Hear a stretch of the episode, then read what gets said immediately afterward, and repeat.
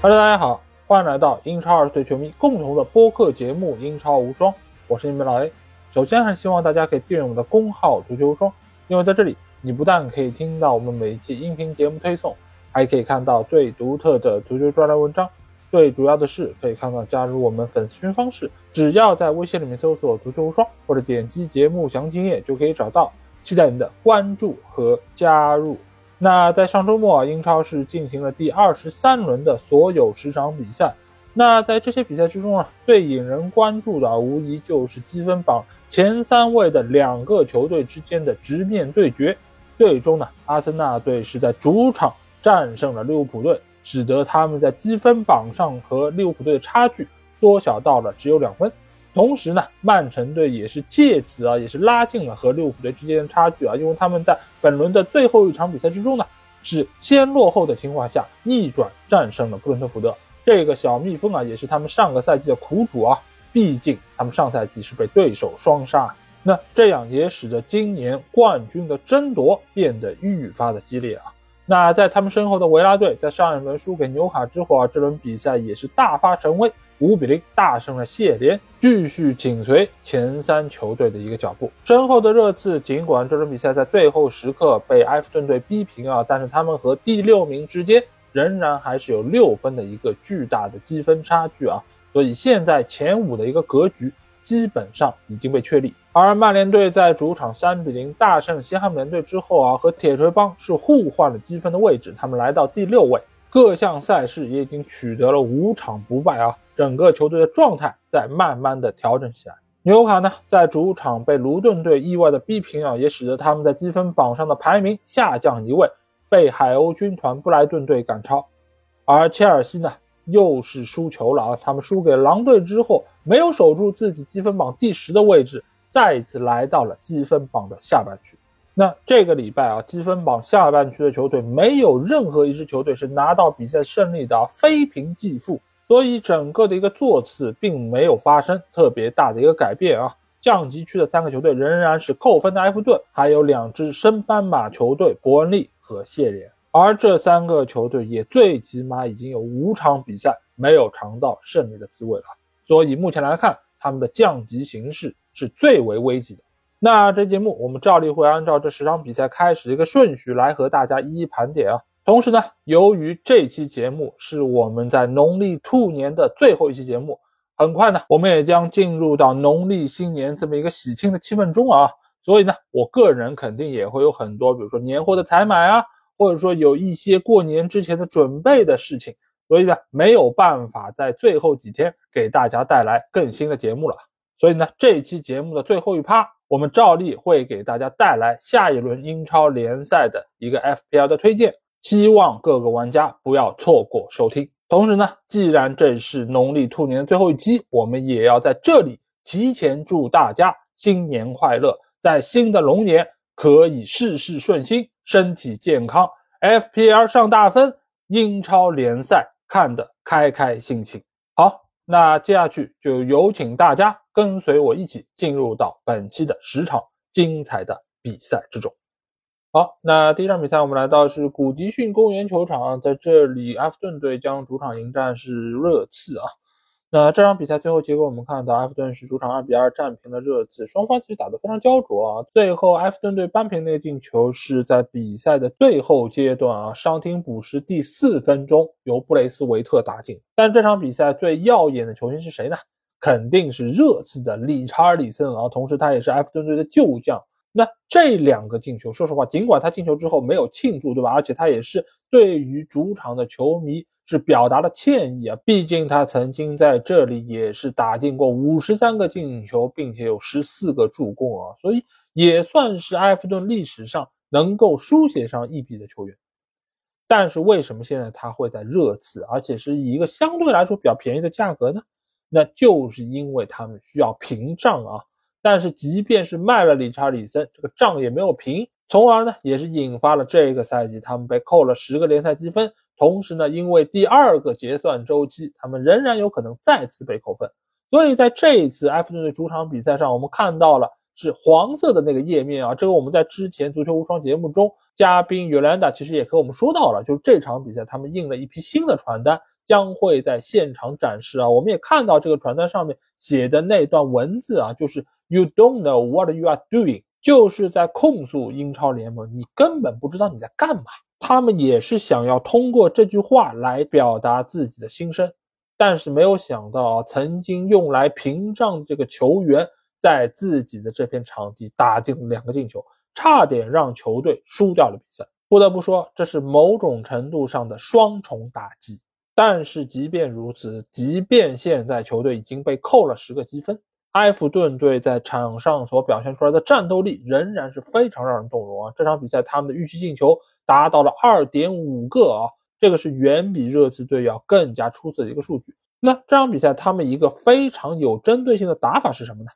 就是围绕对方的门将维卡里奥来制定战术。我们可以看到，在很多的定位球还有角球方面啊，他们都会让自己的右边锋 Harrison 去干扰对方的维卡里奥。这个赛季，其实我们之前也已经说到过，就是面对门将的这种冲撞啊，现在英超裁判他这个判罚尺度相对来说是比较宽的，就是只要你的这个冲撞没有干扰到对方用手，那我是允许你直接用身体去撞身体。如果门将没有办法扛住对方这种冲撞，那意味着呢，就是你门将这个体重不够，你的这个身体的质量不够。英超的裁判一般来说是不太会对于这方面有所判罚的。尤其这场比赛主裁判，我们知道迈克尔·奥利弗，他是非常坚持自己判断的一个主裁判，所以在这方面来说，你是很难指望依靠什么博同情来得到他的这个认可。而维卡里奥，我们也知道，这个是英超体型相对比较瘦的一个门将，所以在这场比赛中，埃弗顿队根本不要派出他们那种什么五大三粗的这种中卫球员去和门将抢身位，根本不需要，派一个边锋足够了，而且确实是起到了很好的效果。埃弗顿队的第一个进球其实就是这么来的，先是把维卡里奥挤开，让他没有办法出击拿球，紧接着呢，塔可头球回点到中路。卡尔维特卢因的头球最终是破门成功，尽管这个球最后是被判在了哈里森的头上啊，但是我觉得整个这个配合打出来，其实就是要让卢因来头球攻门的。也就是说，这一套战术体系是被成功的执行了出来。这个赛季，埃弗顿队在定位球包括点球的这个进球方面，已经是来到了十三个啊，整个英超是排名第二，仅次于阿森纳队。所以球队非常清楚自己在进攻方面其实并不是那么出色，所以更需要好好倚仗自己在定位球方面的这个创意，包括一些独特的构思。同时，球队最后是个扳平的那个进球，也是来自于一个定位球，对吧？掉到后点，布雷斯维特的头球。这个中间其实让我很不明白一点是什么，就是面对对方有针对性这个部署，为什么热刺没有对于他们定位球防守有更多的一个加强？就比如对于维卡里奥的这个围追堵截，对吗？大家都看得出来，这场比赛好几次了。那为什么不让一个中卫球员，或者说让一个防守队员去干扰一下哈里森呢？你最起码让他不要那么轻轻松松的来挤自己的门将，对吧？包括布雷斯维特那个进球，后点其实不只是布雷斯维特，同时一起插上的还有塔可。但是在最后的那个阶段，这两个球员都是无人盯防的。而且这赛季热刺还有个什么问题，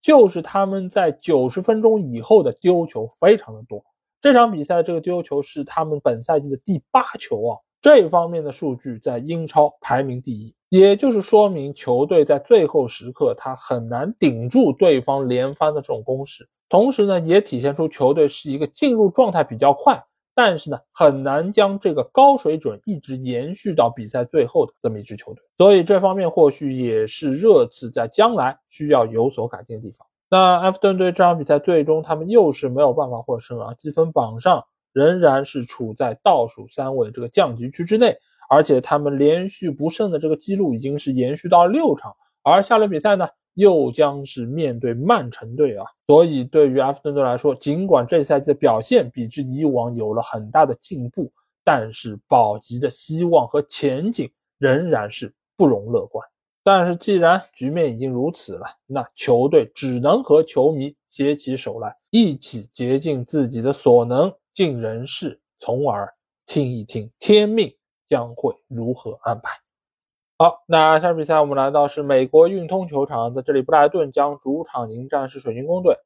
那之前我们说到，布莱顿队最近这个战绩其实不是很理想，对吧？最近十六场比赛只赢了三场比赛，而且这个中间也确实是输了不少球啊。尤其上一轮比赛是在客场零比四大败给了升班马卢顿队啊，所以现在德泽尔比身上这个压力还是很大。但是回到自己这个主场。吧？看到这么多球迷，包括还有看台上这个 Tifo，那德泽尔比还有他的弟子啊，就是充满了这种力量啊，想要在主场一举拿下水晶宫。最终这场比赛他们是四比一战胜对手啊，是酣畅淋漓的一场大胜。那这场比赛之中表现最好球员是谁呢？我不想把分数给到若昂佩德罗或者说是兰普泰啊，我想给到的还是格罗斯啊。格罗斯这场比赛是奉献了两个助攻啊，是非常的亮眼。尤其是这场比赛，他助攻伯纳诺特打进那个进球啊，我觉得是非常的轻巧。因为这个球他把球领过来之后，在禁区前沿拿到球的，然后呢一路带球。这个带球并不是人家一趟，然后靠速度，他就是靠着自己很灵巧这种控球，控到禁区之内。当对方就要把球断下来之前，哎，很轻巧的往外侧一拨。给到了伯纳诺特，伯纳诺特当时正好是没有人盯防，而且这个球给的力度和角度都非常的合适，使得他相当轻松的打进了个进球。而且这球在进球之后，有一幕让我觉得非常有意思，就是这个球进球的伯纳诺特，他和一众队友来到了右侧那边和球迷庆祝，但是格罗斯呢是独自一个人慢慢悠悠的走向了左侧。但其实照理来说，这个球绝大多数功劳应该是要记在格罗斯的身上，但是呢，他这个德国人啊，我觉得就和我们之前说过他一样，就一方面他不苟言笑，另外一方面好像感觉他不是很合群，对吧？但是，他和球队这个连接程度，包括他这个配合程度，又感觉他好像并不是和队友那么的疏远。但是从这个进球之后的庆祝动作，你就可以看得出来。这个两波球员好像真的是有一点点泾渭分明啊！一波呢是格罗斯一个人，另外一波呢是其他的队友。当然，这个球我觉得博达诺特这个情商好像也不是太高啊，因为这个球你想，毕竟老大哥把球分给你，给了你这么好的一个射门得分的机会，同时呢你也打进了进球，那你应该主动的对吧？和老大哥拥抱一下，或者对球迷示意一下对吧？功劳都是这个老大哥的啊，这个你就情商高了。但这个时候你看。伯纳诺特自己肆意庆祝，然后留下了格罗斯非常落寞的形单影只的一个身影。但是无论他们的私底下关系如何啊，现在的格罗斯对于布莱顿队来说还是非常的重要，因为他这个赛季其实已经是送出了八个助攻，参与了十一个进球啊，在队内是排名第一。那其次呢，我们要来说一说兰普泰和佩德罗的这个组合啊。这场比赛兰普泰是先发出战，而且我们知道兰普泰他是一个个子小小的，但是速度很快、带球很灵巧的一个球员，所以他的存在其实对于布莱顿队来说是非常重要的。而且呢，他的突破确实能够有效的撕开对手防线，无论是创造定位球啊，还是自己能够助攻队友得分。这场比赛他就是助攻了新希尔伍德，打进了一个进球，对吗？但是兰普泰呢，他确实是有很多的优点，但是他同时呢，也有一些属于他的缺点，就是他闷头带球之后呢，往往有时候不知道下一步该干什么。这个其实也是和我们之前说到的很多这种带球出色的球员是一样的。但是呢，现在他的身旁，比如说哎有若昂佩德罗，比如说哎有格罗斯这样的球员来帮衬，那能够使得他的作用能够更大的被体现出来啊。那兰普泰和若昂佩德罗这场比赛的表现就都非常的出色。那这场比赛最后聊的一个球员呢，来自于水晶宫队啊。我们知道水晶宫队这场比赛其实是被布莱顿队压着打，一个很重要的原因呢，就是他们前场的两个核心双核，对吧？奥利泽和埃泽这场比赛都是因为伤病的原因没有出现在先发阵容之中。在半场休息的时候呢，奥利泽是被替补上场啊，但是他打了仅仅九分钟啊，就被换了下来。当时其实他并没有出现任何的什么身体对抗啊，只是在追一个球的过程中。他慢慢就降速了，降速之后呢，他就是对霍太公做了个手势，意思说你把我换下来。那这个时候其实霍太公自己也很不理解啊，因为在中场休息的时候把他换上去，肯定是征求过他的意见，询问过，哎，你是不是能够打比赛？他肯定是做出了肯定的回答，那才会把他派上去，对吧？但是没有想到，仅仅打了九分钟，他就表示自己没有办法坚持，而且从他这个下来的动作各方面。其实没有出现任何的不适，或者说表现出大腿肌肉拉伤啊等等。因为真的是拉伤或者很严重这种伤病，一般来说是会有队医上来看一看什么情况，包括如果很严重的话，是不允许他自行走下来的，或者说有人抬一下他，或者架一下他等等。但是呢，奥利则非常轻松的走下来，而且从他经过球员通道的这个视频来看，他也是非常的自如。到底是发生了什么情况呢？那从赛后霍太公的这个回答或者其他方面的消息来看呢，就是他在中场休息上场的时候，他觉得自己身体是可以的。但是经过这九分钟的比赛，包括这种高速的这种跑动之后，他觉得自己有受伤的可能性。那在这个情况之下，他出于对于自己的保护，他对于主教练说：“哎，我要被换下来。”这个其实我觉得也很好理解，因为你的身体你是最清楚的。我哪里的肌肉可能出现了紧张？哪里的肌肉，我如果再以这样比较高的速度去奔跑，并且伴有一些急停急转，可能会有受伤的风险。那在出现身体不可逆的伤病之前，我不如先自己告诉你我要下场，我保护一下，以免出现更加严重的情况。那现在你把我换下来，最多就是浪费一个换人名额。但是你如果不把我换下来，我可能之后会伤缺更长的时间。那受到损失的是谁呢？还是俱乐部自己？所以从球员的角度来看，我是很理解他的这个决定啊。但是从球队的角度来看呢，霍太公就肯定会有一点点不高兴啊。毕竟派你上场是希望能够在球场上有所发挥，甚至于是能够逆转场上的一个局面。但是最终以这样的一个结果收场呢，不但是显得我派你上场很儿戏。同时呢，也显得球队的队医部门，以及其他的支援部门不是特别的专业。所以这两方最终这件事情会以怎样的一个结果收场，或许我们还要再等待一段，或者再看一看下一场比赛，奥里德是不是能够进入到球队大名单。但是更具体的细节，那只有这双方自己才能够心知肚明啊。好，那上比赛我们来到是特夫摩尔球场，在这里伯恩利将主场迎战是富勒姆队。这场比赛最终两个球队是二比二握手言和，最后一个进球呢也是在伤停补时打进的啊，所以呢两个球队这个争斗还是非常的激烈。但这场比赛说实在话啊，富勒姆队没有拿下是有点可惜，因为他们早早就二比零领先，而且在二比零领先之后还获得了大量的机会，所以最终只拿到一分呢。在赛后啊，帕里尼亚接受采访的时候，他也说到了，这就是英超联赛啊。你就算是二比零领先，其实也不意味着什么。你必须要战斗到最后一刻，才能够确保这个三分到手啊！确实啊，在英超联赛来说，你领先两个球算是一个很大的优势。但是很多事情确实是会瞬息万变啊，尤其是伤停补时之后的几分钟，进球的可能性还是非常高。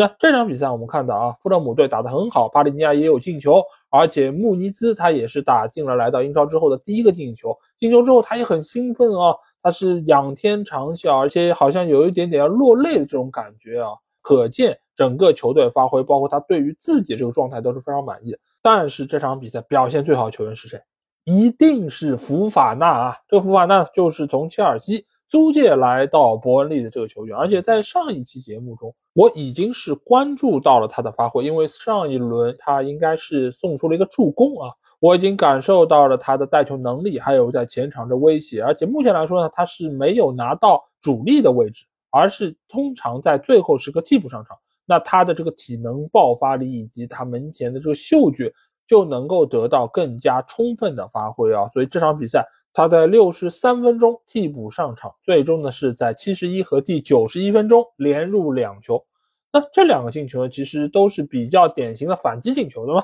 这个其实也是伯恩利非常喜欢的一种套路。而且这两个进球都是从左边路发起这个攻势。第一个进球呢，尽管福法纳顶的是很精彩啊，但是我觉得更大的功劳要记在给他传球的这个球员身上。这个球员的名字，说实话还挺难读的，叫阿塞尼奥。这一听就知道是一个法语名字的阿塞尼翁吧，应该这么说。他的那个传球，这个弧线是造成最终能够绕过门将莱诺，来到福法纳头顶的很关键的一环。因为一般来说，你如果是停下来传，你确实能更准一点。但是这个球呢，他并没有停，他是跟着这个球一起跑，最终传球那一下，他自己还摔倒了。为什么摔倒？因为这个球他其实还是在往前滚的，在这个过程中，他想要借助这个球。本身往前走的这么一个力，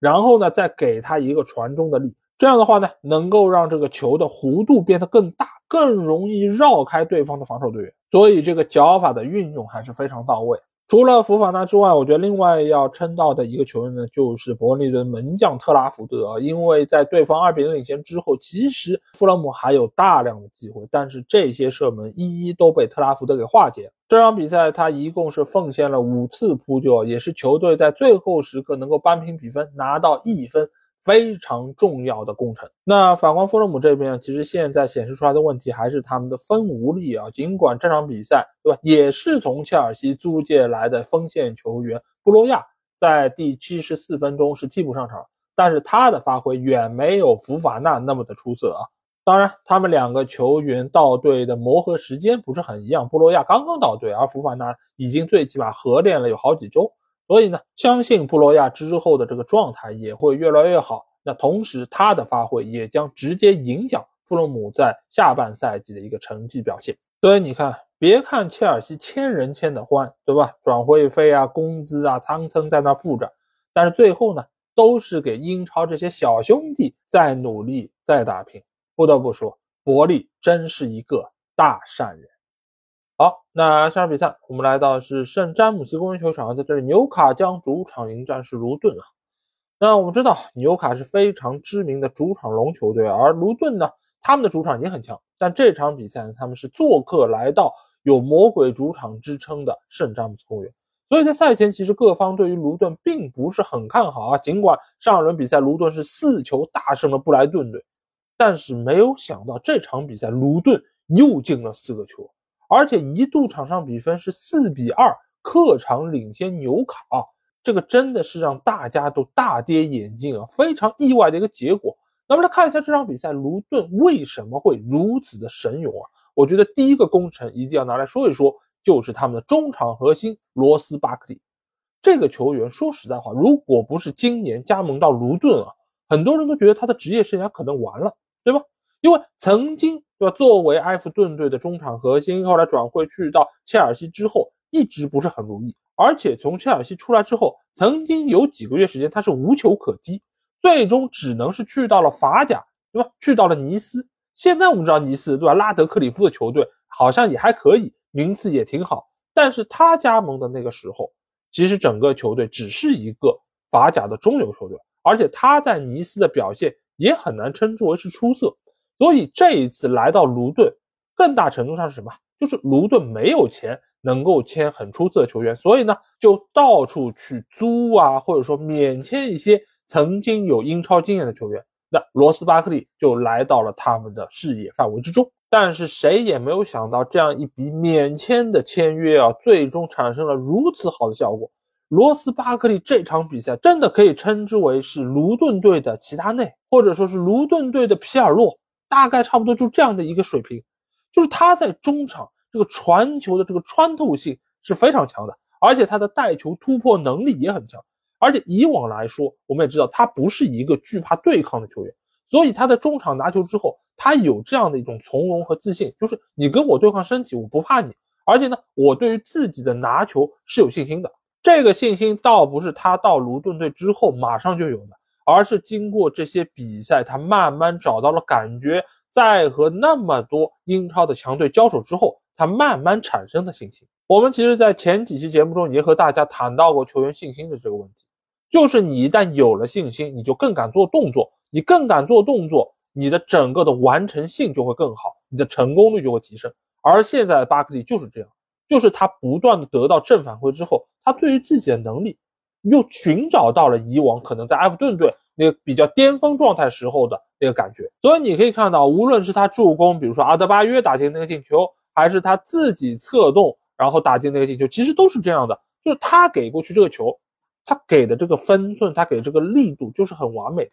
就是让队友很舒服的。同时呢，他自己拿到射门机会的时候，他也是不忙不乱的。你像他那个进球，其实是误打误撞弹到他脚上。但是他拿到球这一瞬间，他没有很急着说：“我赶紧把球射出去，万一待会儿对方防上来，我就没机会了。”他不是这样的，他很稳的把球还停了一下，看了一下对方的位置，把球稳稳的打进球门。就是他对于整个场上，包括禁区之内这个人员的结构位置，他其实心里很清楚。所以呢，他不紧不慢，胸有成竹的要稳稳的把这个机会把握住。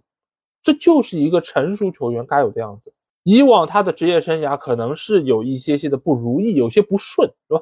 但是现在的巴克利，他来到卢顿之后，随着整个球队的状态越来越好，他个人这个状态其实也在慢慢复苏，就是他还是一个有能力的球员。你或许感觉他已经到了自己职业生涯的晚期，但是他其实只有三十岁啊！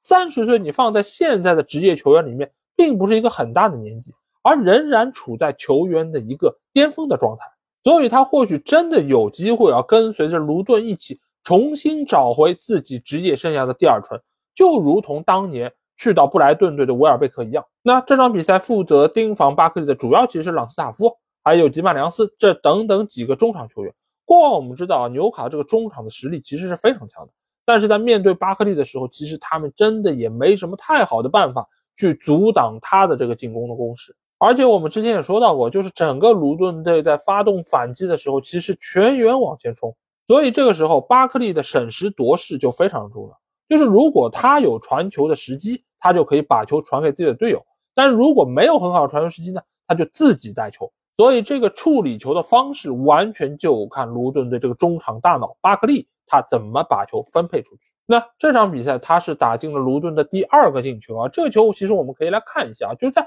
小禁区之内，巴克利的身旁其实没有任何的纽卡的球员来盯防。当然，这个球他是有一个误打误撞，对吧？但是这个也说明纽卡防线在第二落点的这个保护上其实不够的。这个球的问题出在谁身上呢？这个球并不出在两个中卫的身上，因为他们各自都有需要盯防的人员。那这个防守的问题其实就出在了特里皮尔的身上。因为在这个情况下，他一直都是在巴克利行进的这一边，而且这个时候巴克利他正好跑了个空位进来，来到了禁区之内。那这个时候你就应该跟过来，最起码在他的附近干扰这个传球过来的路线，包括他如果有射门的机会，那你应该上去干扰一下。而这个时候你会发现，离他最近的就是特里皮尔，但是呢，特里皮尔是背对着巴克利。所以这个防守整体上来说，其实还是两个边后卫对于整个中场中路这个空当位置的保护不够。同时呢，这也可以看出最近一段时间纽卡这个防守确实是有比较大问题。那我们这里有一组数据啊，那就是自圣诞节以来，纽卡一共五场比赛丢了十五个球，这个在整个英超之中是并列第十九位啊，也就是倒数第二。而在面对对方射门的数量以及面对对方打中目标的射门方面，他们都是排名英超垫底的，也就是说，现在纽卡这个防线不只是没有办法阻止对方把球进了，也没有办法阻止对方组织起进攻。也就是说，这个问题不仅仅出在防守端，而是出在中场线，他们的拦截、他们的阻挡其实就是不够的。这个原因我们当然之前也有解释过啊，就是球队比较疲劳，包括他们的伤病情况比较严重，这个确实都是一些客观的原因。但是，作为像纽卡这样的队伍，包括埃迪豪已经带队这么长时间，对于整个防守体系的搭建，应该是更加成熟一些。所以，在这个层面上，我觉得球队目前来说，在防守端这个问题还是比较大，而且需要在最短的时间里面就得到解决。这场比赛，球队能够在落后两球情况下，最终把比分扳平，打进四个进球，确实进攻线的发挥是可圈可点的。但是在防守端，但凡球队能够做得再好一点，他们也不至于这场比赛在主场没有办法拿下三分。那下一个我要说一下的人物呢，就是卢顿队的奥格巴尼啊。奥格巴尼这场比赛闪耀全场，而且他上半场所面对的这个对手是谁？是丹布恩呐。丹布恩我们之前已经多次说过，他作为一个高大的中卫球员去改打边后卫，他这个风险其实很大的，但是这个效果也很好，就是他面对普通的。边前卫球员，包括边锋球员，他的防守能力，他的身体的优势是很明显的。但是这场比赛他遇到了一个苦主，是谁？奥格巴尼。奥格巴尼在身体对抗上面一点也不虚丹布恩，而且在速度、在爆发力、在年轻程度上都要比丹布恩更好。所以这一路啊，就是这场比赛卢顿屡屡能够爆掉纽卡的一个方面。而卢顿队打进那个反超的进球，其实就是奥格巴尼用自己的身体素质硬扛丹布恩，丹波恩连续两次上手拉了对手，最终呢，奥格巴尼是倒在了禁区之内。这个球裁判其实一开始并没有吹啊，反倒是边裁在那边摇旗示意犯规之后呢，他才吹响了哨声。最后呢，经过 VAR 的提醒之后，告诉他，哎，这个球犯规是在禁区之内，所以最终判了个点球。这个点球的主罚其实也有点一波三折，就是第一次莫里斯把球罚进去之后，裁判当时还没有把所有的球员都清出禁区啊，那莫里斯就已经急忙的把球罚进了，那自然这个是不算啊，需要重罚。哎，但是他艺高人胆大啊，打了同样的位置，而且这个位置不是那种什么角度很刁的那个死角，而是仍然打这个中路偏右的一个方向。那这个球最终还是骗过了门将杜布拉夫卡，这场比赛第一次把比分超出。但是对于这个进球，我觉得绝大多数的功劳都要记在奥格巴尼的身上。那我们夸了卢顿这么久啊，来说一说卢顿问题吧。卢顿问题其实还是主要两方面吧，一个就是盯人不是特别的紧，包括第一个进球，对吧？就是特里皮尔很远距离一个地平球传过来。居然让朗斯塔夫在这么远距离跑过来之后，而且还抢在了防守队员之前把球捅进了球门，这个其实是很严重的盯人问题。包括特里皮尔打进那个进球，其实也是同样的问题。另外一个呢，就是单防能力的问题，就是我们以前也说过，卢顿他这些球员他的防守能力其实不行的，这种能力呢，其实主要体现在就是单防能力。他们一对一面对对方持球队员的时候，一般是比较难以把球抢下来，同时呢，也比较难以限制对方有威胁的进攻。那这场比赛，比如说戈登策动的那个进球就是这样。戈登他的带球能力非常强，而且他有不断的变向能力。在这个情况之下，卢顿队的防守队员一个球员是比较难以防住他的。而这个球呢，尽管一开始他的射门是被挡出了，但是仍然是有效的扰乱了整个卢顿的防守体系。那这个时候，朗斯塔夫跟进，把球补进了球门。所以你就会发现啊，面对这种带球能力、持球能力非常强的球员，卢顿队的防守是比较缺少办法。但是呢，对于这样的一个球队，身价如此之低，花费如此之少，我们还有什么要求呢？对吧？而且他们每轮比赛能够进那么多球，丢几个球也很正常。所以在这里呢，其他我也不多说了，只献上我对于卢顿深深的敬意和掌声。好，那下比赛我们来到的是布拉摩尔象球场啊，在这里谢联将主场迎战的是阿斯顿维拉。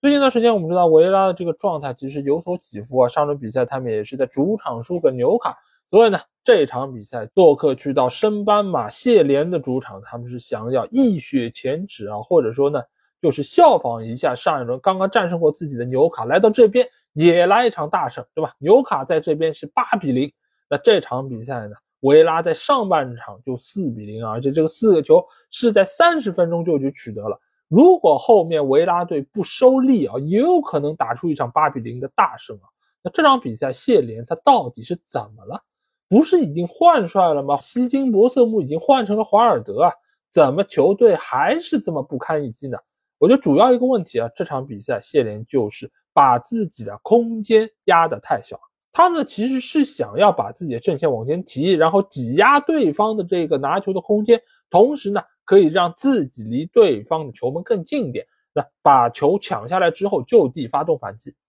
但是呢，这个做法其实是一柄双刃剑，尤其是你整个球队这个能力不足，或者说呢。是技战术执行不到位的时候啊，对自己的伤害其实往往是更大的。之前我们也说到过，维拉是特别喜欢这种落位很高的这种阵线，因为这样能够给到他们速度很快的球员很大的空间，对吧？沃特金斯也很喜欢，里昂拜利也很喜欢。那这场比赛，沃特金斯一个进球三个助攻怎么来的？就是谢联给空间给的。这个打法你说有没有问题？其实从思路上来说没问题。但是其实问题就出在执行方面，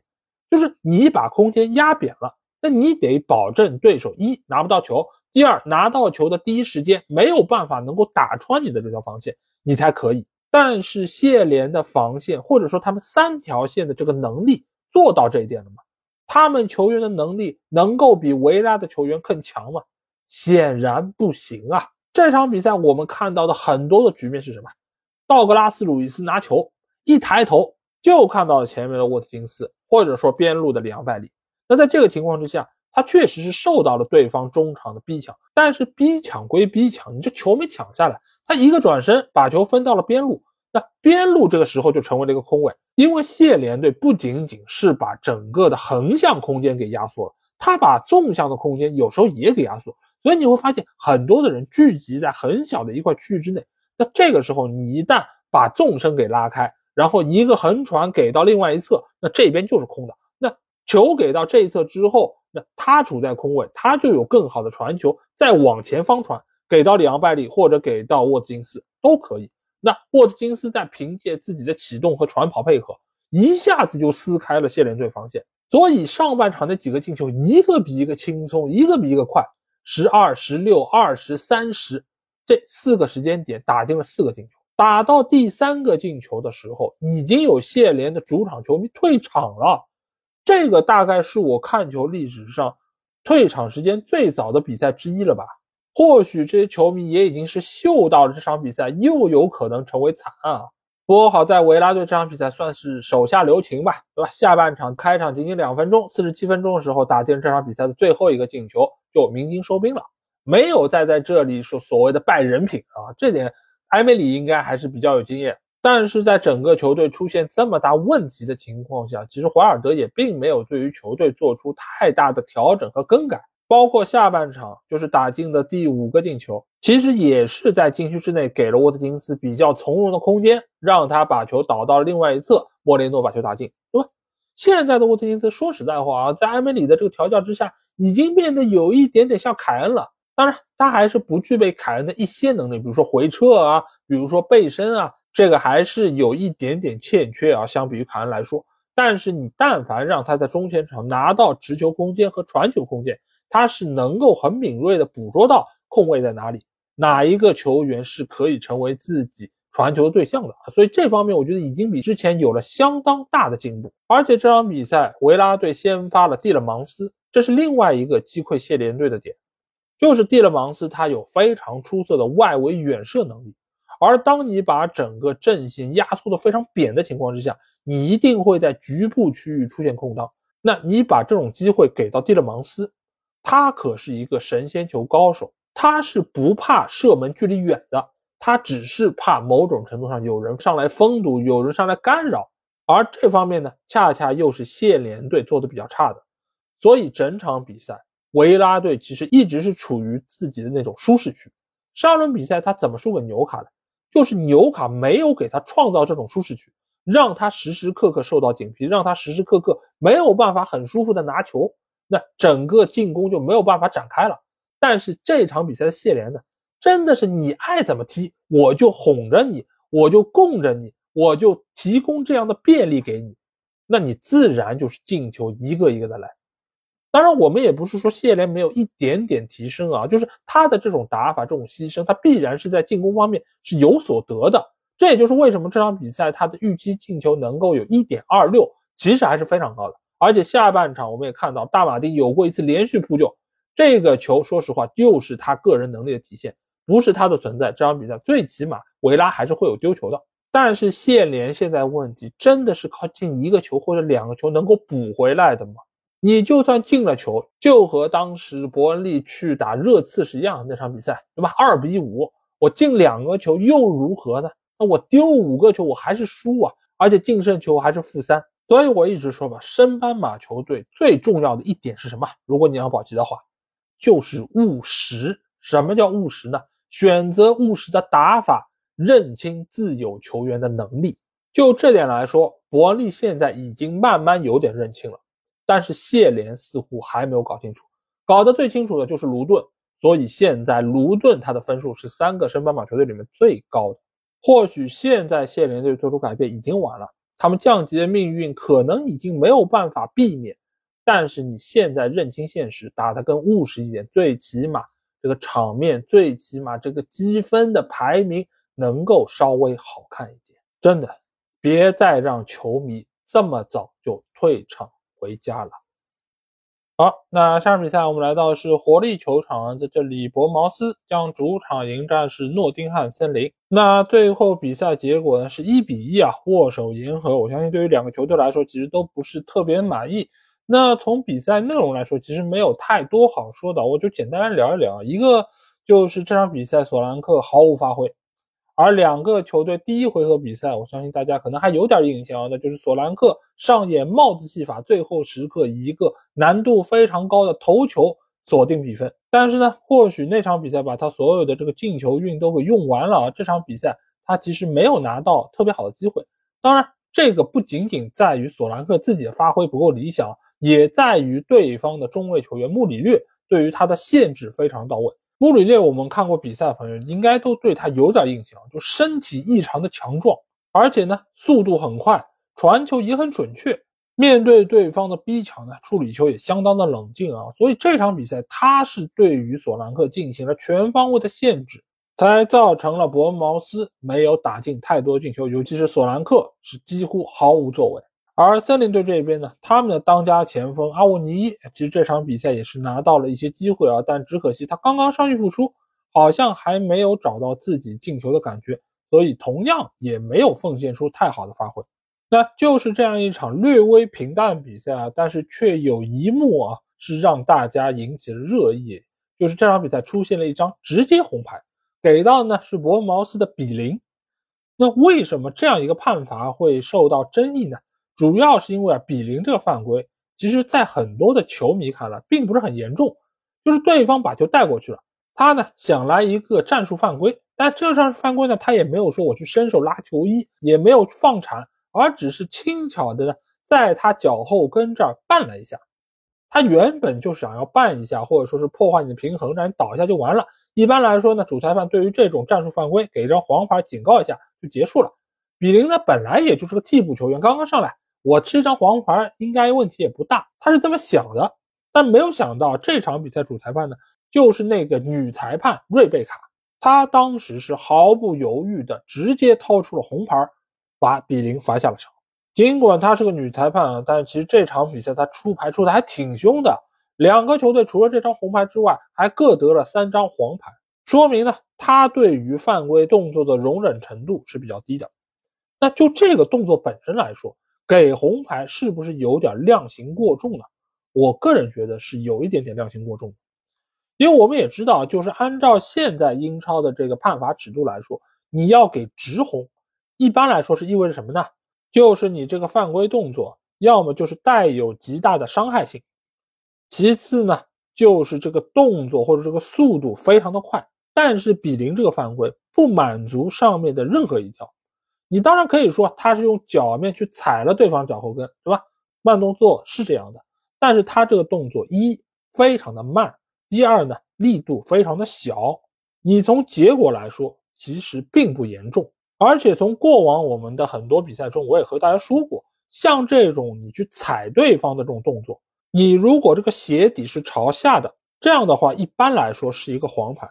除非你是亮鞋底，而且你是飞踹或者有这种比较快的速度去飞铲对方这个迎面骨啊等等这些位置，那这是一张直接红牌。而比邻这个动作离这个标准其实还差得非常远。那既然这个女裁判她给了这样的一个判罚是量刑过重，那 VAR 裁判为什么没有介入呢？这或许只有一个结论能解释吧。就是这个女裁判瑞贝卡·韦尔奇，她的判罚的尺度和标准，或许和欧洲大陆的其他裁判是比较类似的，而和英超的判罚或许有一点点鸿沟啊，也是让英超这些球队提早感受欧洲大陆判罚的尺度，不要去了欧冠、欧联，最后吃了亏回来啊。这个用心啊，我觉得还是有点良苦的。那回头就看一看吧，伯恩茅斯会不会因为这样的红牌去上诉啊？那最终我们也可以通过上述这个结果来看一看，现在英超对于此类动作的标准到底在哪里。其实，在赛后啊，也是采访了两个球队教练对于这张红牌的看法啊。努诺桑托当然是非常同意，这就是一张红牌啊，因为他觉得这个对于奥多伊的伤害是非常严重的，而且在之后他也是表现出了一瘸一拐的这种动作啊，所以他觉得这张红牌毫无疑问。而伊劳拉呢，显然并不同意这样的看法，当然他也没有评价努诺桑托的这个意见，他只是认为在这场比赛中的判罚要比一般的英超联赛的判罚要更为严厉。言下之意呢，其实也是对于这张红牌有一点点不满意。那在赛后，我相信肯定也会有很多的讨论，是围绕着这个女裁判是不是适合在英超执法而做出讨论。那或许到时候比林的这张红牌就会作为这个佐证来判断他是否适合这份工作。但是从我个人的看法来说，我更喜欢就事论事，而不是想要把这个问题牵扯到可能性别议题或者其他的讨论中。但是社会就是这个样子，因为之前他在吹罚一场足总杯比赛之后啊，其实也是被一些极端球迷只认为他不适合执法，所以在这场比赛出示这张红牌以后，我觉得可能这方面的讨论会变得更多，那他也会承受相应更多的压力。好，那下场比赛我们来到是斯坦福桥球场，在这里切尔西将主场迎战是狼队。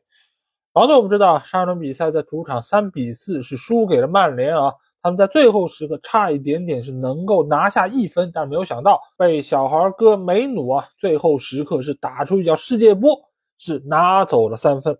所以他们这一轮做客来到斯坦福桥，就希望能够报仇雪恨啊。最终他们是四比二战胜了对手。那这场比赛，狼队到底是赢在了哪里呢？我觉得主要是赢在两个性啊，哪两个性呢？一个是整体性，另外一个呢是侵略性。我们先来说说这个侵略性啊。我们知道狼队啊，他整个球队在加里奥尼尔的带领之下，其实现在打的是非常激进，就是在前场这个高压是给了对手非常大的压力啊。这种前场的逼抢，这种高压迫性，其实是很多教练想要能够得到的。一来呢，就是这些球员他的执行非常到位，就是我在高压的情况下，我就所有球员我都高压，然后把球断下来之后呢，就地全速的往前冲。这个就是我以前一直说到狼队这个四箭齐发，就是每一次他能够在前场拿到机会的时候，你会发现所有这个黄颜色，当然这场比赛他们是穿了客场队服，是红颜色的衣服，你会看到这四个红色的点马上一下子就往前冲。如果这四个红点啊，假设如果是像蜡烛一样。对吧我们看到过蜡烛，如果在移动的时候，它是有这种重影的，对吧？你如果是把这四个球员当成四根蜡烛的话，那他们往前冲，你就可以看到四条红色的轨迹，非常快的速度往对方的禁区压迫。那在这个情况之下，你一般来说会遇到一个四打四的局面。尽管防守队员他并没有处在劣势啊，但是由于对方是以很快的速度往前压，而切尔西的防守队员呢？是在往后退，所以在这个情况之下，进攻球员是占据更大优势的，而且带球的队员他有三个传球点，使得对方的防守兵力一时之间不知道我该盯哪一个球员，所以呢，对于整个切尔西来说就处在一个很被动的状态。那这场比赛我们知道啊，狼队打进两个运气球，对吧？一个是库尼亚的一个反弹球，还有一个埃特努里的最终造成那个乌龙球，这两个进球当然有非常大的运气的成分。对吧？如果不折射，门将可能能扑出来，整个球队的防守你也很难说是出现了明显问题。但是啊，我们要从这个折射来看到两个球队的这个本质是什么？本质就是一方面你在禁区之内，或者说在禁区的周围给了对方射门机会。这个机会是怎么来的呢？一般分为两种，一种呢是通过技战术扯出的空当拿到的机会。另外一种呢，是通过自身的抢点能力拿到的机会。第一种球呢，就类似于库尼亚这场比赛打进的第二个进球，也就是内托突入到禁区底线位置，倒三角回传过来给到库尼亚，他抢点拿到这个机会。第二个呢，就类似于像埃特努里，他其实是和对方防守队员有一个抢位置的过程，那最终依靠自己的抢点能力拿到这个机会，有了射门。所以从这方面来说呢，切尔西的防守是有问题的。另外一点。就是怎么会有折射？就是说明你的防守队员并没有出现在最好的防守位置。你想一下啊，如果对方射门的时候你是正好站在他的正面，那你无论是用脚还是用身体，你都可以完全阻挡住他这个球运行的方向和路线，对吗？但是现在来说呢，显然就是你防守不到位，你只能够着去防对方这个射门，所以呢，造成这个球打到你的脚之后有偏转。当然，这个偏转往哪偏，偏多少度，有运气的成分，确实是的。但是回过头来说，一定是你的防守队员没有到位，才会有这样的偏转产生，对吧？所以啊，我们有时候一直说啊，这偶然之中有必然，但是呢，必然中也是有偶然的这个因素啊。所以这件事情吧，你看似好像有运气成分，但其实归根到底还是切尔西防守不够到位所造成的。那说完了这个压迫性，我们再来说说这个整体性啊。其实我们刚才在说到狼队这个高位逼抢的时候，其实已经有一点点说到了整体性。因为你想四箭齐发，这需要所有这四个球员都能够在同一时刻能够往前冲，走到自己该走的位置，对吧？这个一定是需要整体性。同时呢，在压迫的过程中，你也需要所有的球员都紧盯自己要防的这个目标，限制对方的传球线路。这个都是狼队能够由守转攻，能够最终把优势转化成胜势，取得比赛胜利很重要的一点。和这个相对应的呢，其实就是切尔西现在的整个打法。这个球队现在来看，很多的球员身价很高，过亿，对吧？我们一直说议员先生，凯塞多也好，恩佐也好，非常的强。再加上今年从曼城买来的帕尔默，表现也非常好。但是为什么球队在有那么多优秀球员的情况之下，总是没有办法能够顺利的拿到三分呢？很重要的一点，其实就是在于整体性。这个问题其实不仅仅在于切尔西啊，他们的另外一个难兄难弟曼联其实也是这样啊。尽管这个礼拜曼联赢球了，对吧？那或许这个礼拜好一点吧。但是以往的曼联其实也有同样的问题，是什么？就是你当一个球员拿到球之后，他在抬头看这个传球位置的时候，他发现所有的传球位置都不是很理想。这个情况下呢，他给前面的球员使了个眼色，这个球员才跑到这个位置，他才能够把球传出去。有时候呢。前方的球员不跑，那他只能继续往回传，那这个进攻反击也好，或者说整个战略部署就没有办法推进下去。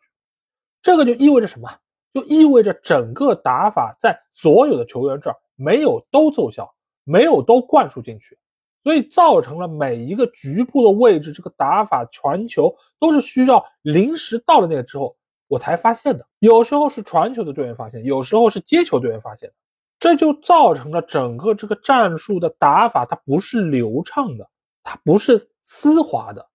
这个就是这几个球队球员能力很强，但是整个的技战术没有捏合成一个整体，最大的问题。这也是为什么有时候曼联这个进攻吧，打着打着你就发现打不下去了，像是撞到了一堵墙一样。那这个就是在这个战术执行的过程中，一开始就没有执行到位。因为照理来说，一个成熟的体系，一个成熟的打法，它是应该一环扣着一环，你不应该存在说我这一环一环扣着扣着扣下去扣到底了，直接碰壁了。那这个要么就是你这个战术本身有问题，要么就是这个球员执行有问题，对吧？你可以看到狼队的整个战术很清楚，把球断下来，我先一回敲交给后面球员，后面球员再往旁边一横传拉开空间。拉开空间之后，两翼的球员再往前插，那我这样的球调过去，前方的球员又能够有新的突破点，这一环一环很清楚。但是切尔西有时候你会发现，哎，我一个球我交给了一个球员，比如说斯特林，让他发挥自己带球突破能力，好带，带完之后发现，哎，对方两个球员逼过来，我带不下去了。那这个时候呢，我只能再转过身来把球再倒回来。那你刚才这个带球的意义在哪儿？没有意义。相当于就是一个无效带球，而你的这个回传也不是说我主观的想要回传，而是我带不下去了，我被动必须回传。那这个方式在战术上就是失败的，我消耗了我的体能，我的爆发力，我最后没有产生任何效果。也就是说，我突和不突所产生的效果是一样的，就是无用功。说白了。而且每每有这样的进攻方式，你会发现一点，就只有一两个球员他们在发挥自己的能力，而剩下的八九个球员都在那看，他们没有办法把自己非常强的个人能力融入到这个体系中。这个其实对于球员的能力也是一个浪费。而这场比赛，切尔西唯一的亮点或许就是帕尔默打进那个进球，那个球是真正的在中前场有了一个配合，对吧？凯塞多斜传之后找到了后插上的帕尔默，帕尔默把球打进。但是之后的那么长的比赛时间里面，切尔西都很少再有这样的进攻方式。一方面当然是狼队的防守，他们注意到了这个缺口，所以呢后面是有所改善。另外一方面呢，就是切尔西他没有很好的再执行类似的这种技战术，那你的单兵作战自然就很容易被对方小规模的兵力就给围剿。所以这个道理吧，看起来非常的简单。但是这个却切切实实的影响到了切尔西能不能够把这么多优秀的球员捏合成一个整体。这个也不仅仅关乎于教练战术的制定，同时呢，也是影响到这批球员是不是能够理解教练的战术，能够执行到位。最起码从这场比赛的战术内容上来看，狼队的加里奥尼尔要比波切蒂诺最起码高了一个档次。如果这方面解决不好，我觉得切尔西你再引入什么中锋、什么优秀的前锋球员奥西门什么，都解决不了真正的问题。因为吧，说到底，足球是十一个人的运动，而不是一个人对抗对方所有人。好，那这场比赛我们来到是老特拉福德球场，这里是曼联将主场迎战是西汉姆联队。那在这场比赛开始之前呢，其实进行了对于慕尼黑空难的一个纪念的活动啊。因为以往来说，每一年其实会有几个比较大的这种纪念的活动，一个呢就是十一月到十二月的一战士兵阵亡纪念日啊，另外一个呢就是谢尔斯堡惨案的纪念日。那一般到了二月份的时候呢，就会有这个慕尼黑空难的纪念啊，因为我们知道，一九五八年的二月六号啊，就是在曼联历史上非常灰暗的一天，那就是发生了慕尼黑空难，整个飞机上的一众的，包括球员、包括俱乐部的官员、包括还有机组的一些工作人员。都是在这一次的飞机失事过程中是丧失了生命啊！这个中间当然也有少部分的人是幸存了下来啊！这个中间也包括我们所熟知的博比·查尔顿爵士。当然，我们知道博比·查尔顿爵士今年也是离开了我们，所以今年的这个纪念活动上啊，很多镜头都是给到了查尔顿爵士的遗孀，包括他也是和福克森爵士在看台上也是有了简单的沟通啊。所以，这样一个一年一度的纪念仪式，对于曼联球迷来说也是非常的重要啊！这场比赛对于曼联来说也是同样的意义非凡。所以在比赛开始之前啊，两个球队的主帅也是分别拿着花环来到了场地中央啊。这两个教练说来也挺有意思，本身也都是和曼联有着不解之缘，一个就是曼联的现任主教练滕哈赫，另外一个就是曼联的前任主教练啊大卫莫耶斯。他们两个呢，也同时体现了后福森时代教练的开始和最后。那在简短的纪念仪式之后啊，比赛开始，曼联仍然是进入状态非常快啊。这段时间其实曼联在比赛竞技状态方面是有了很明显提升，这个当然也和球队内的大量伤病员伤愈复出有很大的关系啊。这场比赛中场位置就是卡塞米罗搭档小将梅努，而在后防线上呢，也是人员齐整啊。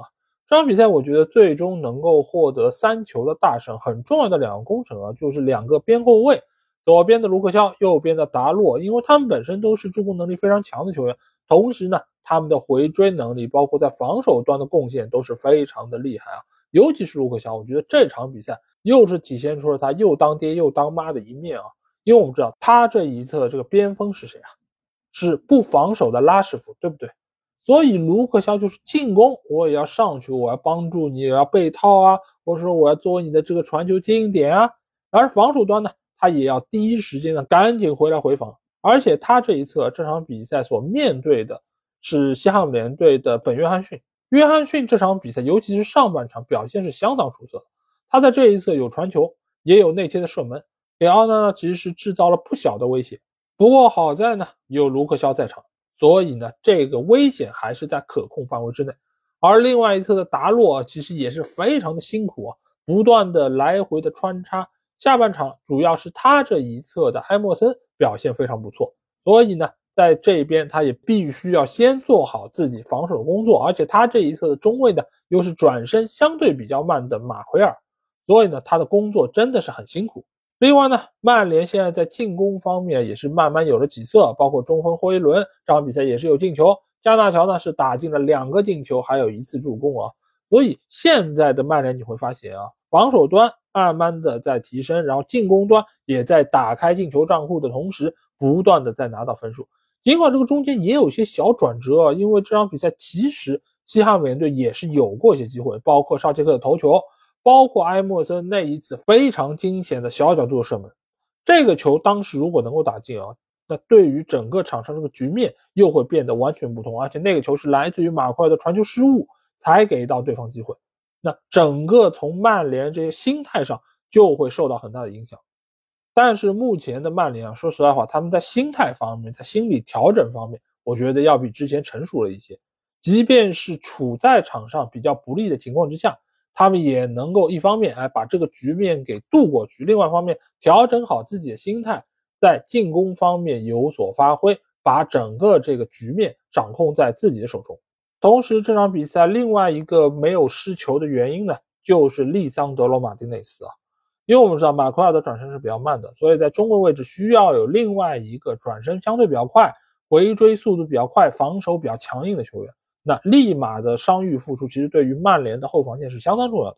但只可惜这场比赛立马又受伤了，而且这个伤势啊，从当时的比赛画面可以看出来，或许还挺严重的。那个球是利桑德罗马丁内斯和对方曹法尔之间有一个身体对抗，他把球呢让出了底线，在这个过程中呢，两个人扭在了一起，而曹法尔的倒地呢，正好压在了利马这个膝盖之上啊，这个膝盖是承受了相当大的一个力，所以很快利马就表示不行了，没有办法再坚持比赛。因为我们也知道，利马这个膝盖其实是有老伤的啊，你在这个基础之上再施加一个比较大的力，其实是很容易让旧伤复发。而且膝盖呢，你要让它伤愈是需要比较长时间的。那这个对于曼联接下去比赛，我觉得是会有比较大的一个影响。那再来说说西汉姆联队这边啊，这场比赛在输掉之后啊，其实莫耶斯赛后也不是很服气。他表示自己整个球队的表现其实不如比分看上去那么糟糕，而且球队一度是有比较好机会啊。如果埃默森那个球打进的话，可能整个情况都不一样。所以呢，很多的朋友在看到了莫耶斯的这段回复之后，也说，其实每一个教练在比赛输掉之后都会说出类似的话，但是只有一个主教练会被说是赛后逆转，对吧？所以也可见，有时候我们对于滕哈赫真的是有比较大的一些偏见。或者说是对于他过于苛责了，即便他说的一些话是有道理的，也是人之常情，但是仍然很容易被球迷妖魔化。那现在西汉姆联队，其实我个人觉得最大的一个问题出在哪里呢？其实还是中前场缺少一个像帕奎塔这样的一个中前场的大脑，他能有效的来分配球权，他能有效的把这个进攻威胁最大化。因为现在的西汉姆，他其实有大量的这种终结球员。是吧？像库杜斯也好，鲍恩也好，他们都有很强的终结能力，但是呢，差就差在没有球员能够把球给到他们，让他们发挥最后一击。所以这场比赛你会发现啊，鲍恩也好，库杜斯也好，其实很大程度上是给自己的两个边后卫创造机会，让他们拿到更好的射门空间。但是呢，他们的把握机会能力又不足，所以呢，造成了他们有机会，但是把握不住。那这样呢，给到曼联的压力也就没有那么大。但是铁锤帮还是有一个球员，这场比赛给我留下了很深的印象啊，那就是中场的阿尔瓦雷斯啊。阿尔瓦雷斯照理来说也是滕哈赫滕甲军中的一员，对吧？以前在阿贾克斯表现也非常好。这场如果不是他在中场，以极大的覆盖面，以非常强的防守硬度啊，曼联可能能够拿到更多的机会，或许比分也会赢得更多。所以我在看完这场比赛之后在想，为什么作为滕甲军？没有把阿尔瓦雷斯给买进来的，他如果现在能够在曼联的中场，是不是和梅努搭档，可以作为曼联未来五年甚至更长时间的中场核心呢？或许还真的有这样的可能性啊。那既然说了西汉姆联队核心，我们再来说一说曼联的核心啊。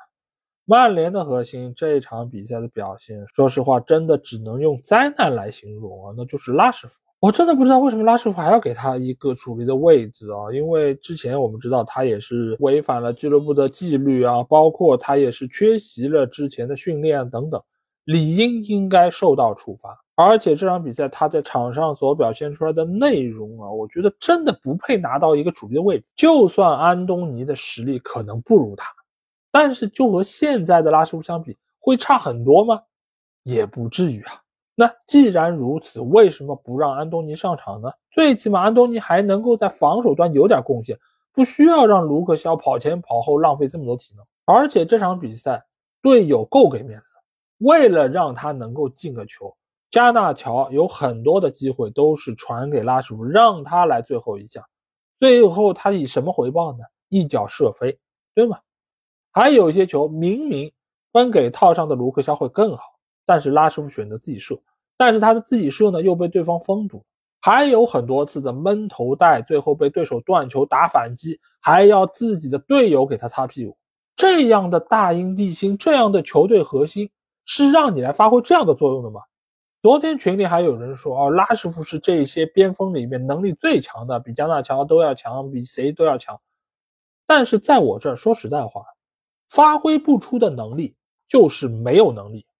我管你是梅西还是 C 罗，你但凡没有把你的能力可以在赛场上表现出来，你没有办法帮助到球队，你就给我滚替补席上去。甚至于给我去吃盒饭去。你如果不想给球队好好的卖命、好好的表现，你就不要来，去你的贝尔法斯特酒吧喝酒去吧。如果大巴黎要你就赶紧去，对吧？替代姆巴佩的位置可以啊。你不想好好踢，有的是年轻球员想要好好的踢、好好的表现，对吗？坐在广告牌上不是有三个年轻人吗？他们什么表现？你再看一看你，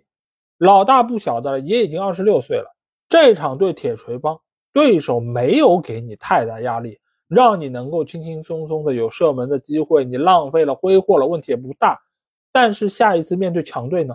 还有那么多机会会让你荒废吗？还有那么多机会来让你找感觉吗？你要是再找不到感觉，你就去训练场好好找找感觉。赛场这个地方是留给状态最好的人，让他们来展示，让他们来表现的，而不是让你到这儿来找感觉的。要么就等到球队已经大局已定的情况之下，替补上来，对吧？你再找找感觉也行。在过往几年，其实类似的话我已经说过很多次了，就是对这种大牌球员，你如果给他特权，其实就是给到其他认认真真训练、认认真真比赛的其他球员的最大的不公平。既然滕哈赫当年能够冷面无情的把 C 罗处理出队，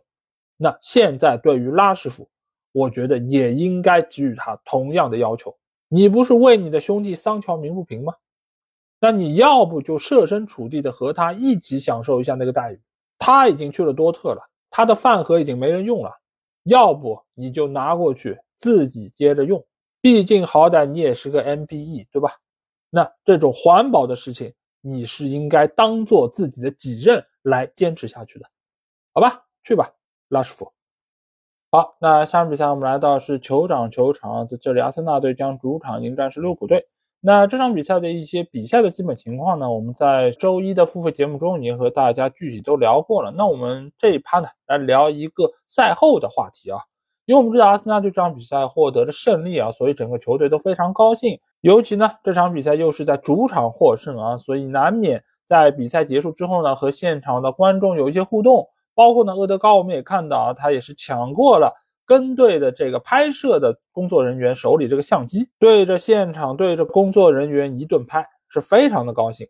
那赛后呢，就有一些民宿啊就不太高兴了。这是谁呢？就是卡拉格啊，卡拉格就意思。你赢了就赢了，对吧？就径直就回球员通道就完了，对吧？为什么要在这嘚瑟呢？对吧？你们应该把精力更多的放在争冠的这个征程之上，不要因为一场比赛赢了就忘乎所以。他大概表达是这个意思啊。那赛后呢，这一番言论其实也是受到了厄德高的不满啊。他就觉得比赛赢了就可以庆祝嘛，对吧？赢了比赛不庆祝，那要留到什么时候，对吧？那我看到了厄德高这番话，我突然想到了一件事啊，就是电视剧《繁花》里面，对吧？汪小姐经常说的一句话就是“经常庆功就能成功”。那既然比赛赢了，那发泄自己心中的一些快乐，我觉得又有什么不可以呢？当然，作为卡拉格，对吗？利物浦队的民宿这场比赛他是输球的一方，所以呢，在这种情况之下，看到对方如此的开心，还在那庆祝，内心是有点点不爽的。但是我们也要想到一件事啊。就是当年卡拉格，对吧？在利物浦队七比零战胜曼联那场比赛之后，他干了什么？他不是买了一罐七喜吗？对不对？而且还堂而皇之的拿着这罐七喜在内维尔的面前炫耀啊，等等。他做的事情远比厄德高做的要过分的多吧？我这里其实没有想要指责说卡拉格这个做的不对啊，或者怎么样，而是说当一个人获得一场比赛胜利，尤其这种强强对话。他们想要庆祝这么一个举动，其实是人之常情，对吧？尤其这种强强对话之前，两方的球员其实都承受了极大的压力。换句话来说，如果这场比赛阿森纳队最终输了，那他们的内心该有多么大的压力？他们会承受怎样的痛苦？肯定也是常人很难理解、很难去感受的。那这个时候他们赢了球，他们自然是要把内心的这股压力。给释放出来，但是换句话来说，卡拉格中间的另外一些话，我觉得还是有一定道理的。就是在这个情况之下，球队是赢了一场强强对话，但是他们现在在积分榜上仍然是落后于利物浦，落后于曼城。所以阿森纳队不能认为这样一场胜利就是这赛季的终结，他们就已经获得了成功。球员也好，俱乐部也好，应该在最短的时间里面冷静下来，专注下一场比赛。因为从阿森纳队过往几个赛季的表现来看，他们在稳定性上确实是不如曼城和利物浦的。而这个赛季他们的表现也确实比过往有了提高。那在这个情况之下，更加需要自己的球队能够保持稳定，把这样的高水准一直延续下去。汪小姐只说出了在一个人、一个团队还没有取得成功之前该有的这么一个心态，他们应该要不断的给自己打气，常常进攻就能成功。但是真的，当你已经取得成功，或者说阶段性成功的时候，你就应该适时的让自己冷静下来，因为只有这样才能够在日后取得更大的成功。所以我认为啊，厄德高在赛场上庆祝啊什么的，我觉得都可以。但是在媒体上去回怼卡拉格这一点，并不是特别的成熟和理智，因为这一趴已经过去了。下一轮他们将面对第一回合战胜过自己的西汉姆联队，到时候看一看球队能够取得怎样的结果，那就能够知道他们在这段时间里面有没有发生根本性的蜕变。好，那下场比赛我们来到是 G Tech 社区球场，在这里，布伦特福德将主场迎战是曼城。瓜迪奥拉的执教生涯啊，有一个记录，就是在面对单一对手，在顶级联赛之中从来没有过三连败啊。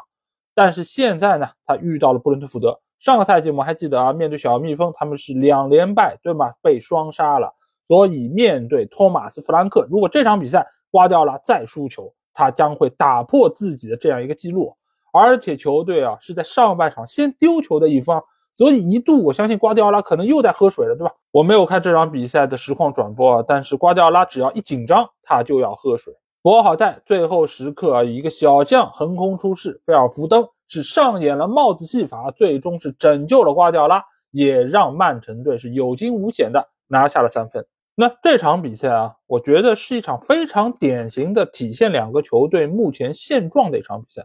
首先，先进球的是小蜜蜂。这个球其实我觉得进的是非常的漂亮啊，因为这就是来自于弗莱肯的大脚，直接找到了前锋线上的尼尔莫派。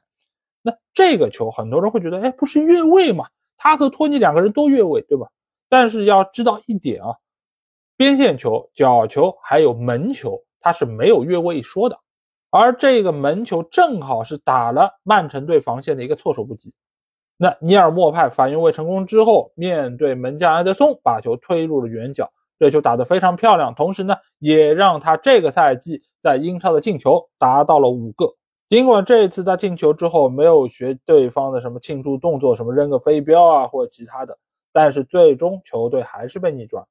这个有几方面的原因啊，一个当然是两个球队实力上非常大的差距，另外一点呢。就是现在这个小蜜蜂啊，它的整个的阵容厚度还是不够的，所以球队一旦进入到下半场，越往后球队的竞争力就越薄弱。从上半场结束之前，一直到下半场七十分钟，这短短的二十多分钟时间里面，曼城队就已经打进了三个进球。那之后的比赛其实也就进入到一定程度的垃圾时间之中。这也是为什么布伦特福德在最近两场比赛面对相对比较强的对手时候，都是先进球的一方，但是呢，却没有办法把胜果保持到最后。其次呢，尼尔莫派的连场进球也意味着另外一件事儿，就是当对方把大量的兵力都投入到伊万托尼身上的时候，那尼尔莫派反而能够拿到更多的机会。同样的这个例子其实也体现在曼城的身上。因为这场比赛我们知道哈兰德是先发出战，但是他本人的绝对机会除了那一脚单刀之外啊，其他的绝对机会并不是那么多，反倒是菲尔福登，包括身后的阿尔瓦雷斯以及后防线上的格瓦迪奥尔都有不少的射门机会。因此，在两个球队在以同样这个方式来进行比赛的时候，谁的阵容更加厚实，谁的球员能力更强，那最终就能够获得比赛胜利。当然，这场比赛小蜜蜂的最大功臣是门将弗莱肯。这个曾经在过往多期节目中都被我喷过的门将，这场比赛奉献了十二个扑救啊，是赛季开始到现在单场比赛扑救最多的一次。但是有人如果要问我，哎，是不是打脸了老 A？我觉得，绝对没有。为什么呢？首先，我们来看一下这场比赛，曼城有十五脚射门是打中门框，一共全场奉献了二十五脚射门，对吧？这么多射门，这么多射正，你猜一猜预期进球多少？预期进球只有二点零八，也就是说，你摊到每一脚射门上，它的预期进球不到零点一。那你如果都是预期进球这么低的射门，意味着什么？这就是一个很好扑的球，也就是换句话来说，这些射门其实并没有对于门将构成太大的威胁，只不过呢，他们都打中了门框范围，被门将扑出去也并没有什么大不了的。而且弗莱肯他从来的问题也不是说在扑救那一下上，而是在他的位置感，包括他的出击等等这方面。其实是很业余的，而在面对曼城这种球队的时候，其实他没有太多这样的机会来暴露自己的问题，因为整个防线被压得很扁，他基本上也只能在门线这个附近来进行游移，所以更大程度上展现是他扑救的能力，而这方面呢，他最起码还是在英超排名中游的这么一个水准。那最后来说一说福登吧，福登这场比赛帽子戏法非常的出色。他其实很适应这样的一个角色，什么？就是躲在哈兰德的身后，因为他在整个曼城队内其实最强的就是两点，一个就是后插上的这个果决程度，第二点呢就是门前的把握机会能力。他射门的这一下非常的脆，而且很果断，所以一旦有其他的球员在给他做掩护的时候，他的后插上是能够产生非常好效果的。这场比赛其实起到和他同样效果的有另外一个球员，就是阿尔瓦雷斯。但是阿尔瓦雷斯在把握机会这方面其实是不如福登的。当然，小蜘蛛也有属于他自己的一些特点啊。但是在这场比赛之中，他没有很好的展露出来。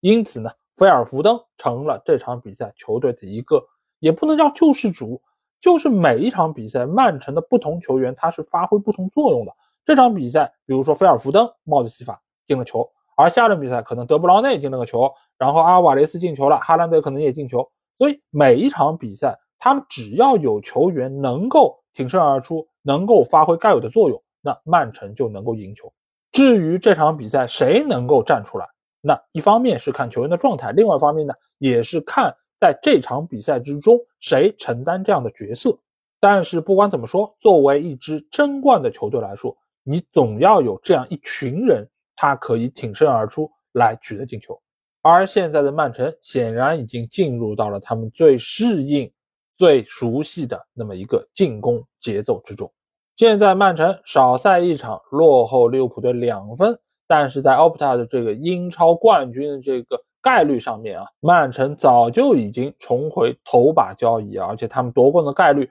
高达百分之六十六啊，说明各方其实都看好蓝月军团。这赛季能够再次卫冕英超联赛冠军，拿到史无前例的英超四连冠啊！那接下去我们就看一看啊，两支红色的球队到底有没有谁可以像曼城的这些进攻球员一样啊，能够挺身而出，逆转救主，打破曼城这么多年的一个垄断局面。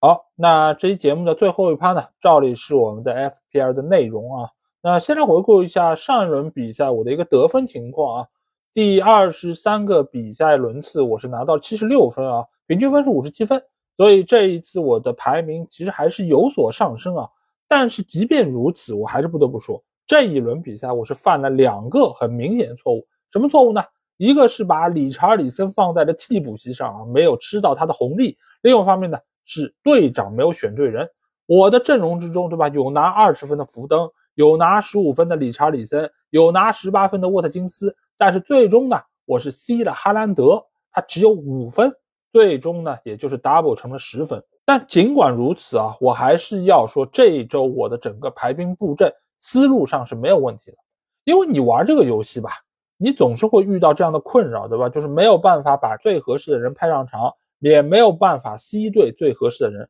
这个是很正常的。所以你只需要。你的阵中大多数的人是有上分的，其实就足够了，因为你不会永远 C 对队长，你也不会永远都 C 不对你的队长，所以在这个过程里面，只要大多数的决策是对的，它可以给你带来更多的分数。那通过整个赛季三十八轮比赛，也就是三十八轮游戏的这个历程，其实你总归是能够在分数上面战胜其他的一些竞争对手。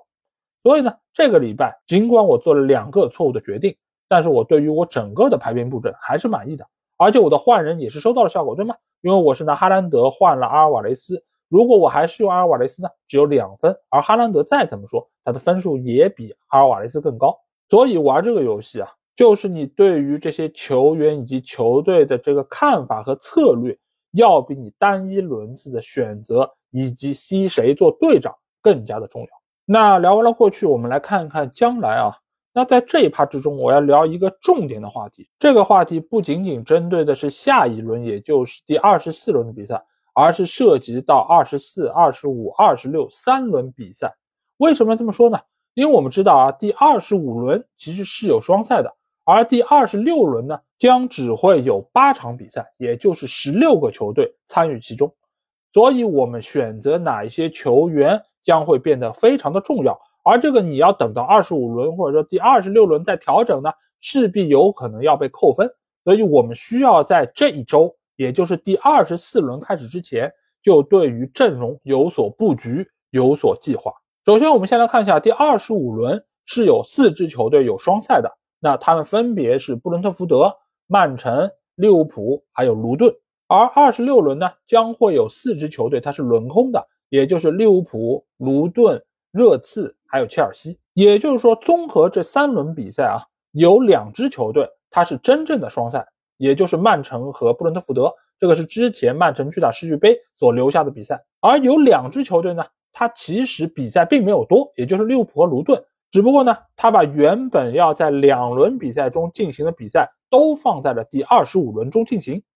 所以看上去他们是双赛，但其实呢，比赛并没有多。而有另外两支球队，他们是真的少赛了一轮比赛，也就是切尔西和热刺。因此，我们就可以基于这六个球队，把他们分成不同的三组来进行不同的决策。那在进行调整之前，我先和大家来简单介绍一下，就是这个游戏它其实是有三张技能卡的啊。一个呢就是 Bench Boost，就是你把所有的人的分数都能算上，就包括你的主力、包括替补分数都算上，有一周有这样的一个机会。另外一个呢是 Triple Captain，那其实就是让你双倍的队长在这一轮里面能够三倍积分，这是另外一个技能卡。最后一个技能卡呢叫 Free Hit，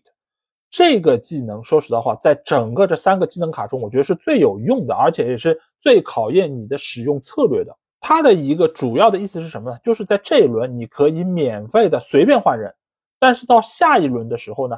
你的这个换人会全部的清空。恢复到你之前的那一套阵容之中。很多人啊，为了博眼球，把这个卡叫什么叫一夜情卡？那这个说法，我一方面觉得很不健康，另外一方面呢，我觉得也没有办法很好的体现这张卡的技能。所以我更愿意把这张卡称为叫灰姑娘卡，就是你可以换，你变得非常的漂亮，你穿水晶鞋，你可以换上裙子，南瓜的马车，对吗？但是到了十二点，也就是下一轮比赛打完之后，砰。一下全部都恢复到了之前的状态，但是呢，针对这三周的这个比赛，我并不推荐大家用 Free Hit 这样的一个技能卡。为什么呢？因为首先，其实只有两支球队是真正的少赛的，这个所牵涉到的面是比较窄的。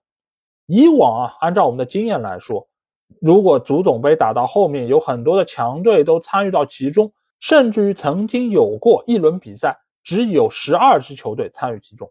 那这个影响面是相对更大的，你可能更需要做出调整，才能够应对这样的比赛。所以，如果你现在的阵容之中啊，像我之前的建议一样，就是每个球队呢都有一些人，而不是集中在某几个球队这些球员身上，那你其实没有必要去用 free hit。好，那接下去我们来讨论一下这个策略啊，怎么来应对这三轮比赛。首先呢，就是在下一轮你会遇到的就是曼城、利物浦、卢顿。还有布伦特福德，他们有双赛，你可以先看一下啊，你队内有多少涉及到这双赛的四个球队的球员，尤其是布伦特福德和曼城的球员有多少？这两个队伍的球员，你可以多多益善的往队内引，因为他们不会牵涉到后面停赛的问题。而利物浦和卢顿呢，是牵涉到第二十六轮停赛的，所以在这个情况之下呢，你可以有，但是呢，不要太多，否则的话可能会面临到二十六轮没有办法处理的这个情况。最后呢，要看一看你有多少切尔西和热刺的球员，这两个队伍的球员呢，你可以在这一轮就开始调整。如果你人数比较多的话，如果人数不多，或者说你能够接受他们未来坐在替补席上，那你可以这一轮先不调整，到下一轮你再去做出相应的这个改变。那至于怎么改，其实就有些讲究。首先就是这一轮你该做出怎样的改变。就拿我自己的阵容举例子啊，因为我的阵中其实有两个热刺的和一个切尔西的，对吧？帕尔默、理查里森和乌多吉，再加上我的后防线上有一个可能有伤病问题的迪涅，也有可能在第二十六轮没有办法上场。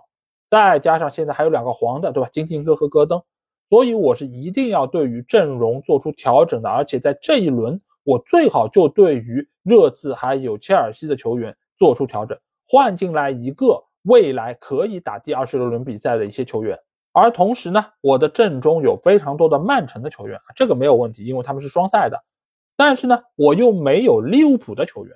所以就意味着第二十五轮利物浦的双赛，我可能吃不到这个红利。所以在这轮的调整之中呢，我是选择把帕尔默换掉，换入了吊戈乔塔。为什么要这么换呢？一方面当然是因为我更看好第二个乔塔可以在未来的三轮比赛之中有更好的发挥，而切尔西未来的两场比赛都是客场，而且一场是打水晶宫，另外一场是打曼城，都不是特别好打的对手，因此呢，我觉得帕尔默可能上分的可能性也不是那么高。再加上二十六轮他是停赛的，所以我在这一轮就已经把他换了出去。而再到下一轮呢，我可能会调整的是乌多吉还有理查里森中的一个，我要看一下他们两个人在这一轮的表现再做决定。如果是换后防线球员的话，可能我会换入的是比如特里皮尔或者说是布拉德利这样的球员。当然，这个也取决于这两个球员在本轮的表现，我再做评估。因为我现在在资金方面其实是没有压力的，所以换谁都可以。而在中场方面，如果我是把理查里森给换掉的话，其实现在来说。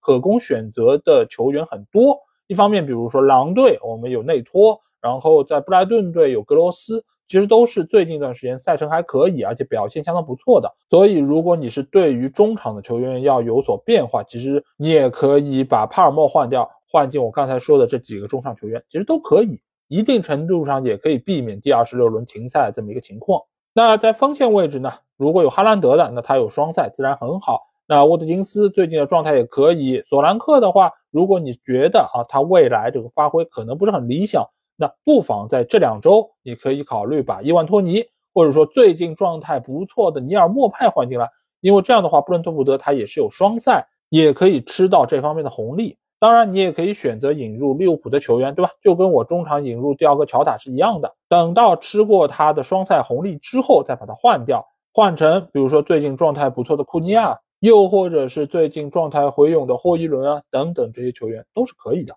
但是最关键的一点，你要搞清楚，就是在第二十六轮到底有哪一些你阵中的球员他是会停赛的，你要掌控好他们的数量。因为双赛的这个得分你吃不到就吃不到了，但是你如果停赛，你的这个阵中有零分的人，那可能损失会更大一些。那说了这么多啊。在这一趴的最后，我送一句话给大家啊，同时也是我玩这个游戏这么多年一个小小的心得，那就是把心态放平，不要去眼红别人 C 队了队长，别人引入了很多上分的球员，也不要为了让自己的阵中都是双赛的球员去大肆的扣分换人啊等等，这种急功近利的事儿千万不要做。因为以往这些事儿我都做过，效果怎么说呢？